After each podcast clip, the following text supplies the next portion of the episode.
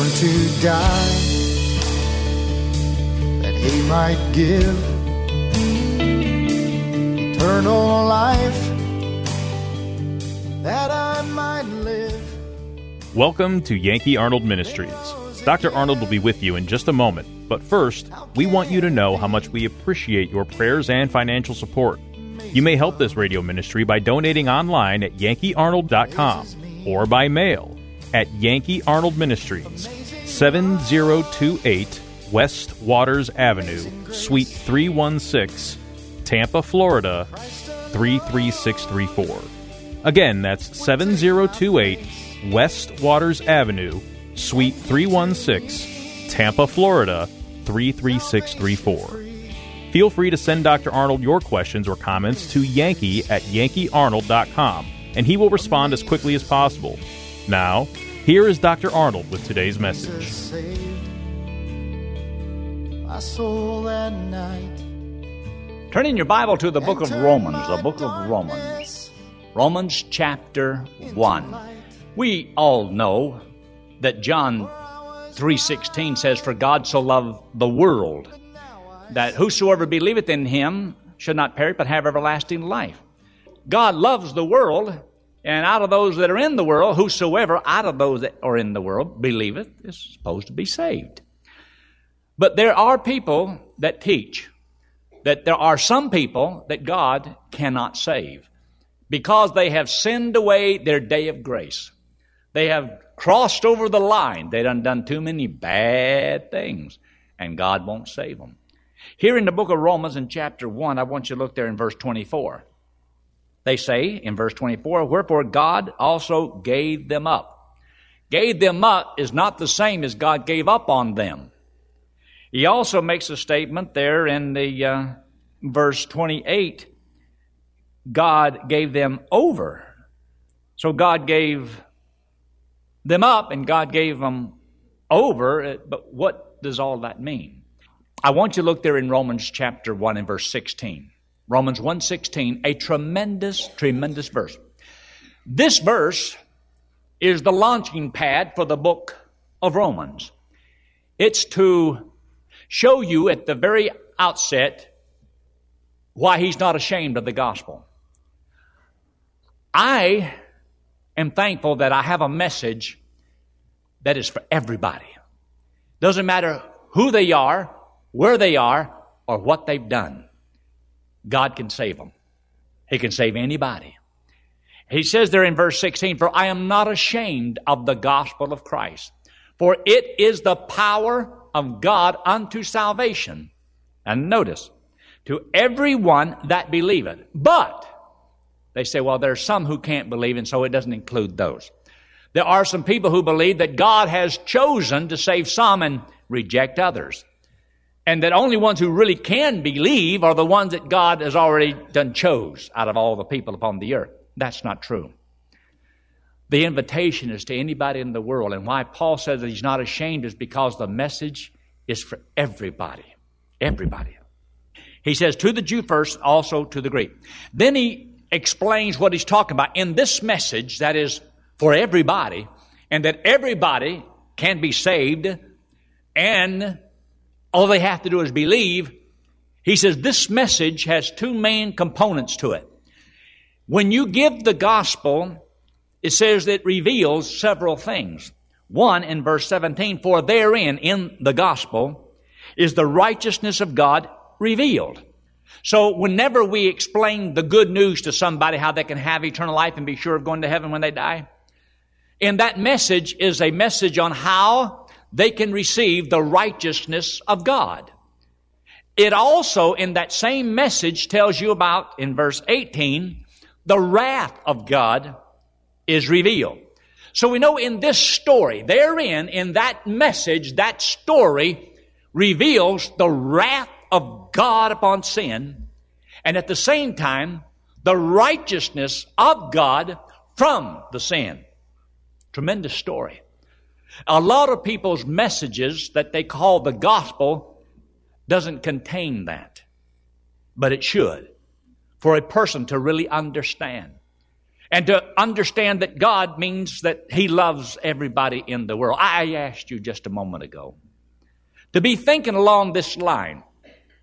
Is there anybody that you've ever met that you would say, if anybody goes to hell, that person deserves to go to hell? That person really deserves to go to hell.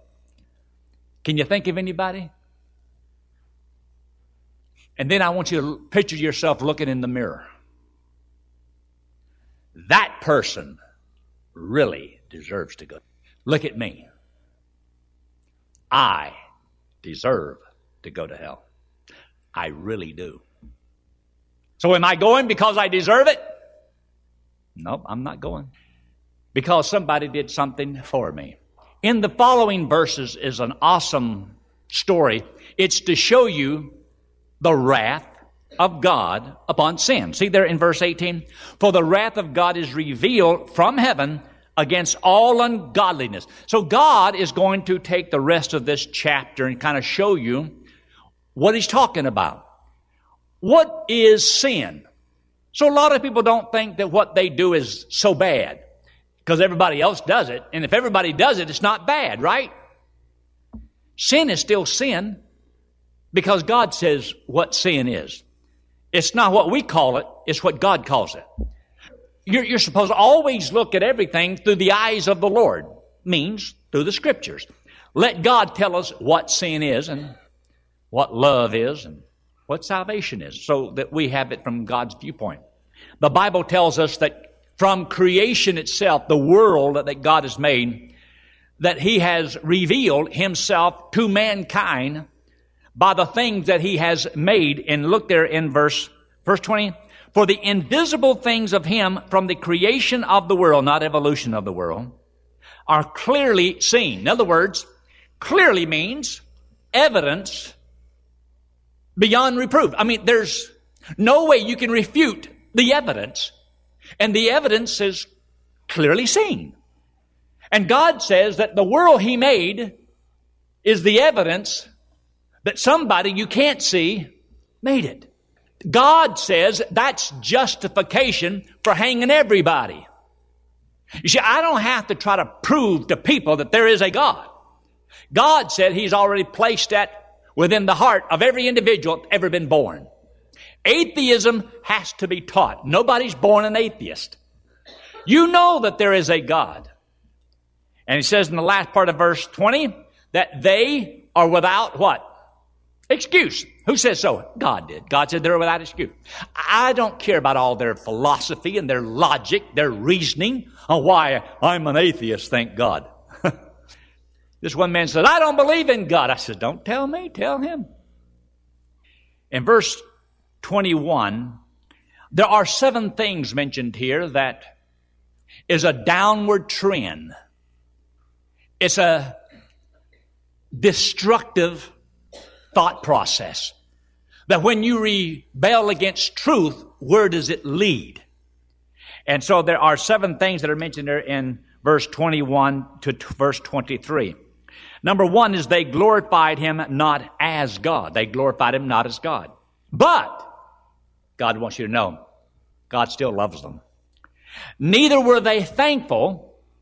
Mean, God still loves them. Oh, this part about God still loves them, uh, that's not in your notes there. I'm just throwing that in because I want you to believe that. Because the gospel that was mentioned up there is that God said He will save anybody that believeth, Jew or Gentile. Uh, the verse right before it talks about that I am debtor to the Greek and to the barbarian, to the wise and to the unwise. So it doesn't matter who they are or what they've done or how they've lived. He says, I'm a debtor to preach the gospel to them because God can save them. That means that they are eligible for salvation. The other one, number three, they became vain in their imaginations, but God loves them. Their foolish heart was darkened, but God loves them. Professed themselves to be wise, but God loves them. They became fools, but God loves them. They changed the glory of the incorruptible God and made him like unto a, a four footed beast. But God loves them. So I want you to become convinced. It doesn't matter what a person has done, how wicked they have been. God still loves them. How many of you have ever gone to a restaurant and you have some um, pretty little waitress or some nice looking young fella wait on you? And you'll be extra nice and extra kind and extra friendly to them and maybe even leave them a nice tip or in a track and say something to them that's very nice. Anybody? Hopefully all of you have. Have you ever been served by a guy that's got earrings all around his ears? Maybe wearing a necklace? Looks a little funny? Acting a little strange? Do you know that God loves that man or that boy or that girl just as much as that little clean cut person? And would you try to win this one to the Lord like you would the other one? You see, you and I are supposed to be blind to a lot of things. We're supposed to see the world through the eyes of the Lord. God so loved the world. In this world, there are murderers, but God loves them. There are homosexuals, sodomites, but God loves them. There's thieves, but God loves them. There's liars, but God loves them. God so loved the world, loves every last one of them. And you and I are supposed to let God use us to love them through us so we can try to reach them. Now, if you believe God gave them up and there's no hope for them, then you can be mean and unkind and rude and crude to all of them. But if you want to try to win them, you still got to treat them with love. Though you don't approve of their sin. Does God approve of any of our sins? No, but does God still love us? Yes. So we try to win people to the Lord. Is there a possibility that any of these people could ever be saved? Why, yes, there is. Now, I want you to look there in verse 23, where it's, and then changed the glory of God. They changed it. I want to just mention three things that they did change. And verse 25 says they changed the truth into a what? Into a lie. They changed truth into a lie. In other words, when you teach that evolution is true, what did you do about truth? You changed the truth that God created into a lie that God didn't create it. So every person in this entire world that teaches that we came here by the process of evolution. There, there's no God. Uh, therefore, there's no such thing as right and wrong. There's mo- no morality. Uh, that's a lie. That's a lie. Yet we pay people to teach these lies to our children and to our kids in the universities that are supported by tax dollars to teach lies to the people. And then wonder why they do what they do. In verse 26, women change the natural into the unnatural. See the verse 26? For even their women did change the natural use into that which is against nature. They called it being a lesbian, women with women. That's against nature. Against nature. Means it's wrong. It's a sin. You cannot justify it. It's not right. Love has nothing to do with it. You can't say, well, it's okay because we love one another. No, that has nothing to do with it. You look at things from God's viewpoint. And God says it is a sin. So what is it? It's a sin. You say, well, they have the right. No, no. Right means right. Nobody has the right to do wrong. Because when we do that which is wrong, God said He will judge the wrong, so it's not right to do wrong. Wrong is still wrong. Sin is still sin. But God gave us up to our sinful nature. He will allow you as an individual to live as wicked as you want to live. Every person sitting in this room, every person in the whole world has a sinful nature. And God will permit you, gave you up, gives you permission to live as wicked as you want to live. That's why people do it. You can become a thief if you want to become a thief, can't you? You can commit adultery if you want to commit adultery. You can become a homosexual, a sodomite, if you want to. You can divorce your husband or your wife if you want to. You can become a drunkard if you want to. You can do it.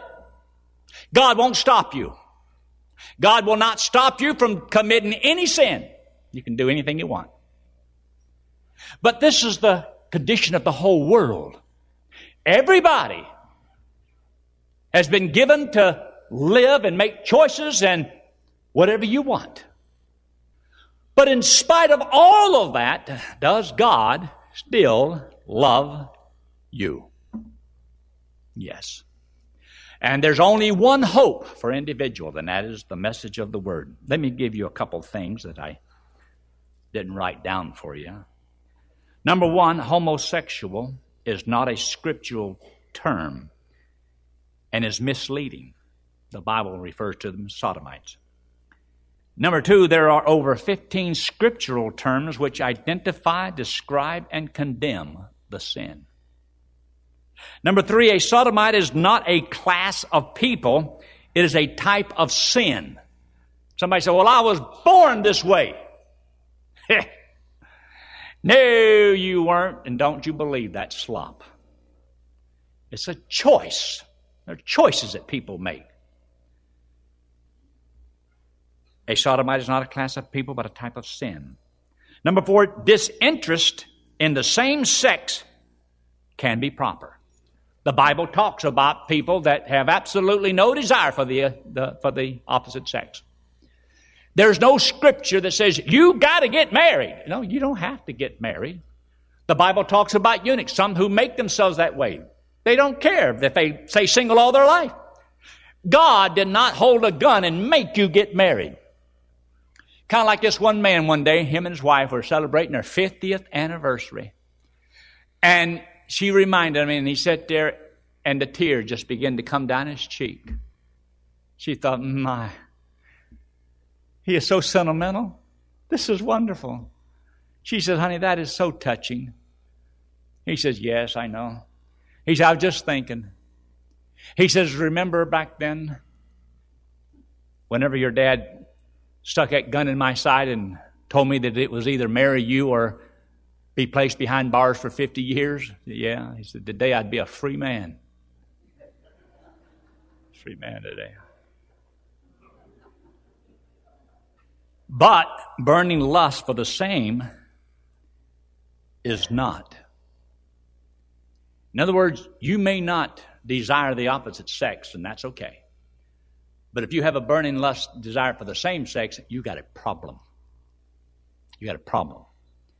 It's a spiritual problem. The snares of uncontrolled lust leads to the prison of perverted, perverted affection. Number six, it is curable. You see, is there a cure? Just like a cure for everything else, there is a cure. But I want you to look there. Hold your place here, but look in 1 Corinthians and chapter 6. 1 Corinthians and chapter 6 page 1216 in an old Scofield reference Bible, but I want you to see this. Look in verse 9. Look in verse 9. Know ye not that the unrighteous shall not inherit the kingdom of God? Be not deceived. Neither fornicators, nor idolaters, nor adulterers, nor effeminate. Now, effeminate is a, a sissified man. You ever seen them?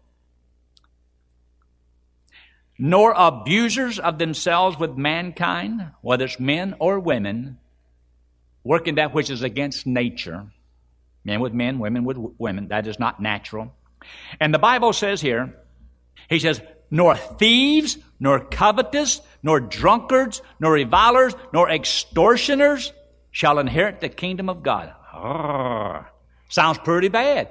You say, well, according to that, nobody can go. Ah, you got it. Covetous? What is covet? Thou shalt not covet. What does it mean to covet? Covet is like a desire. It means you want something that somebody else has. Well, who doesn't? If somebody had a million dollars and you don't have anything, don't you have a little coveting going on? Have you ever gotten jealous? You know, jealous is the fear of being replaced. Have you ever been jealous of your husband, your wife, Jealous of somebody else because they happen to be prettier than you? You ain't never been envious? Wishing, boy, I wish I could sing like that. Boy, I wish I lived in a house like that. You ain't never done that, huh? Even the covetous. The Bible says, let God be true and every man a liar. Hello? We're all what? We're all liars. Everybody in this room is a liar. You say, I ain't. Liar. Everybody lies. Now, notice in verse 11. Verse 11. Well, if those people can't be saved, well, then how come this verse could be written? Look in verse 11. And such were some of what? Such were some of you. So he said, some of you, you, you, you did all of this. You're guilty. Look what he says. But ye are, this is now. Now you're saved. You are washed. Ye are sanctified. Ye are justified. That means just as if you've never done it. You mean you could do all those bad things and then in God's eye be just like you never did? That's right. He says, justified in the name of the Lord Jesus and by the Spirit of our God. In other words, that's the way you were, but you can't inherit eternal life. That's why he says flesh and blood cannot inherit eternal life. That's why you have to be born. What's the next word? Again. Born again. You trust Christ as your Savior. You're born again. Your new birth is a child of God. That's what makes you a child of God. You were born again the second time. But the second time you were born of God, you are His child and you inherit everything God has. But the first birth doesn't inherit anything. So can God save a murderer? Yes. A drunkard? Yeah. Adulterer? Yeah. Can God save a homosexual? Yeah. Anybody can be saved.